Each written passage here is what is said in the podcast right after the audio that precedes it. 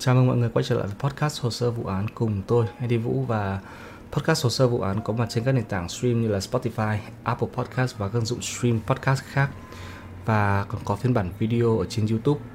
Mọi vấn đề liên quan tới podcast thì có thể liên lạc qua địa chỉ hồ sơ vụ án podcast a.gmail.com và các vấn đề cá nhân khác thì có thể liên lạc qua địa chỉ eddievooofficial a.gmail.com. Ngày hôm nay thì chúng ta sẽ không nói tới một vụ án nào cả mà tôi chỉ muốn kể cho mọi người một câu chuyện tôi đọc được ở trên mạng và nó có đúng là sự thật hay không thì tôi sẽ để điều đó cho mọi người suy nghĩ. Vào cuối những năm 1940, các nhà nghiên cứu ở Nga thực hiện một thí nghiệm. Họ giữ cho năm đối tượng là tù nhân chính trị, tội phạm sau Thế chiến thứ hai không ngủ trong vòng 15 ngày sử dụng một hỗn hợp khí ga không mùi. Các tù nhân được giữ trong một căn phòng kín. Khí oxy liên tục được bơm vào và ngoài ra thì còn bơm thêm cả khí giúp cho họ tỉnh táo nhưng mà ở mức ổn định. Quan trọng nhất là không để họ ngủ. Năm ngày đầu tiên trôi qua thì không có gì đáng lo ngại. Thứ duy nhất mà họ nói và liên tục hỏi đó là họ than phiền khi mà thực hiện xong thí nghiệm thì họ có được về nhà hay không. Sau đó thì họ nói chuyện với nhau và cuộc hội thoại giữa năm người được ghi lại qua microphone và camera ngầm. Họ kể về những gì mình nhìn thấy, những gì mình làm ở trong chiến tranh Họ kể về vợ con, về gia đình và cuộc trò chuyện qua từng ngày có xu hướng dần trở nên u ám hơn, dần trở nên sâu thảm hơn. Sau 5 ngày nói cho nhau nghe về những chuyện mình đã làm, những gì mình đã nhìn thấy ở trong quân đội, à, kể về gia đình thì à, các đối tượng bắt đầu có dấu hiệu của sự hoang tưởng. Một số người bắt đầu thì thầm vào trước microphone à, bằng những lời trầm trầm và khó hiểu một số người khác thì họ nhìn chăm chăm vào tấm gương một chiều và ở bên sau tấm gương đó là nơi mà các nhà nghiên cứu họ làm việc. Sang tới ngày thứ 9 thì một người đứng dậy gào thét một cách man dại.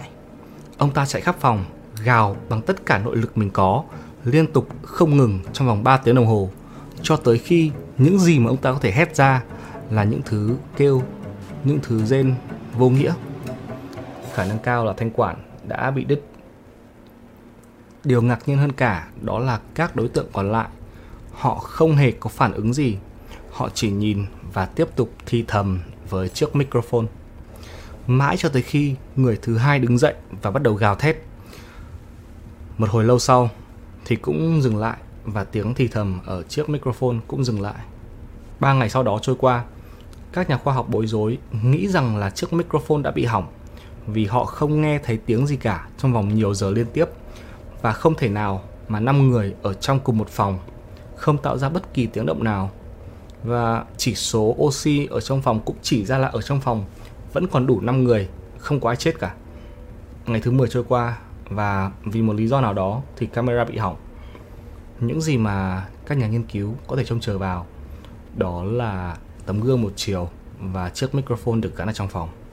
Ngày thứ 14 thì các nhà khoa học và quân đội họp với nhau và họ nghĩ rằng là chiếc microphone không hoạt động và đã bị hỏng và họ muốn là mở căn phòng đó ra, sửa mic, sau đó đóng lại để giữ liên lạc được với những người ở bên trong.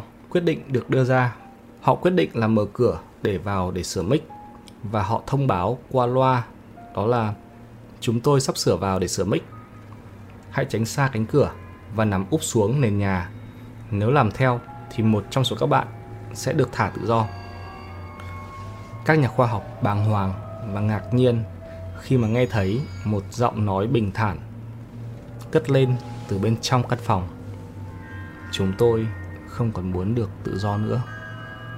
Tranh cãi xảy ra với các nhà khoa học và quân đội. Một bên là muốn mở ra để kiểm tra xem bên trong có gì, một bên muốn giữ lại để tiếp tục cuộc thí nghiệm để tròn 15 ngày. Nhưng mà cuối cùng thì họ đã quyết định mở cửa trong lúc nửa đêm. Một lượng lớn khí oxy được bơm vào trong phòng. Khí ga dùng để giúp họ tỉnh táo dần dần biến mất. Và ngay lập tức, ba người bắt đầu cầu xin một cách tha thiết, gào thét hãy bơm trở lại khí ga. Mặc dù vậy thì quân đội vẫn mở cửa, bước vào trong. Và những gì mà họ nhìn thấy vượt qua sức tưởng tượng của họ. Lượng lương khô ở trong phòng chứng tỏ rằng sau ngày thứ năm trở đi, các đối tượng không ăn bất cứ thứ gì cả. Và ở trong góc căn phòng có một đống thịt và nội tạng của một người bịt kín nút thoát nước. Có vẻ như người này đã tự cào cấu xé da của mình ra, lôi nội tạng ra tới chết.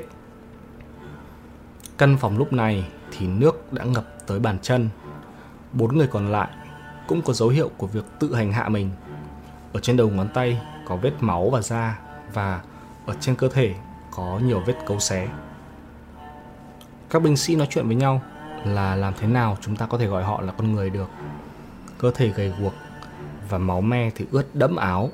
Ở phần ngực, da bị cào bị xé tới mức mà có thể nhìn thấy cả xương sườn và gân. Tuy nhiên thì hệ tiêu hóa vẫn hoạt động. Các nhà khoa học và binh lính họp bàn với nhau là có nên tiếp tục cuộc thí nghiệm này hay không và kết luận là hãy tiếp tục cuộc thí nghiệm này. Trong căn phòng thí nghiệm thì bốn người liên tục cầu xin hãy bơm lại khí ga để giúp họ tỉnh táo.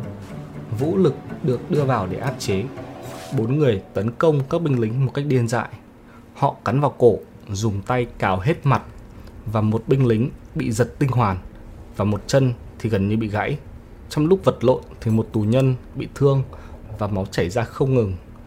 Viên y tá liền tiến tới, cầm máu và tiêm thuốc an thần cho tất cả mọi người, nhưng có vẻ không hiệu quả. Dù đã bị tiêm lượng lớn thuốc an thần lớn hơn gấp 10 lần người bình thường, nhưng mà các đối tượng vẫn liên tục phản kháng, chống cự, gào thét, liên tục nói với các binh lính và các nhà khoa học là nữa đi, cho tôi nữa đi. Sau lần cưỡng chế thì chỉ có 3 người, họ bị trói lại và đưa tới phòng cấp cứu.